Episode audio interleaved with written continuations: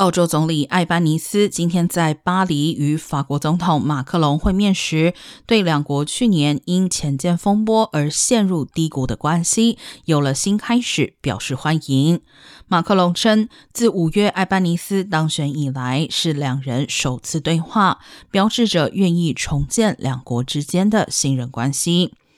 两人会面代表自澳洲前总理莫里森离任至今，两国关系发生巨大变化。埃班尼斯上个月宣布，澳洲未解除与法国的潜舰合约，已和法国海军船舶集团达成五点五五亿欧元的和解。